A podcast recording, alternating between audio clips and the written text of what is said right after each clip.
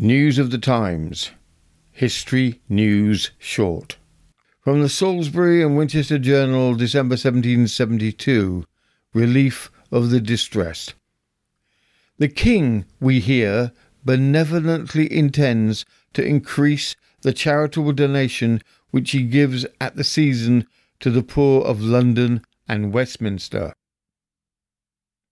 It has, moreover, as we are informed, been hinted from His Majesty that he would be much better pleased to see many sums applied by the nobility to the relief of the distressed than squandered on idle masquerades and other entertainments.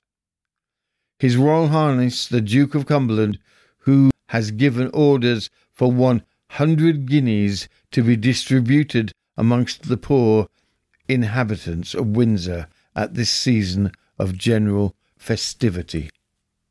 Our modern gentry seem to have driven the poor to the most desperate excesses by their oppression of every kind. The old hospitable English custom of keeping open house at this severe quarter of the year for the inferior sort of people is no longer regarded.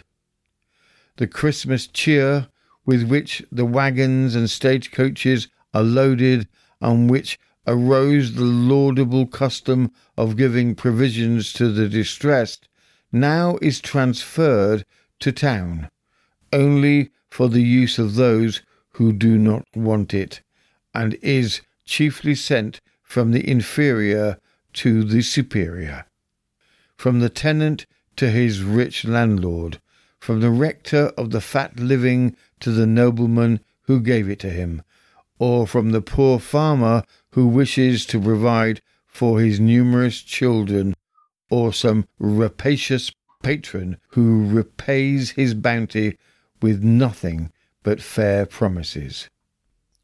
You have been listening to News of the Times, and I am Robin Coles. Thank you for listening. If you like our podcasts, please tell your friends or visit us on YouTube at News of the Times.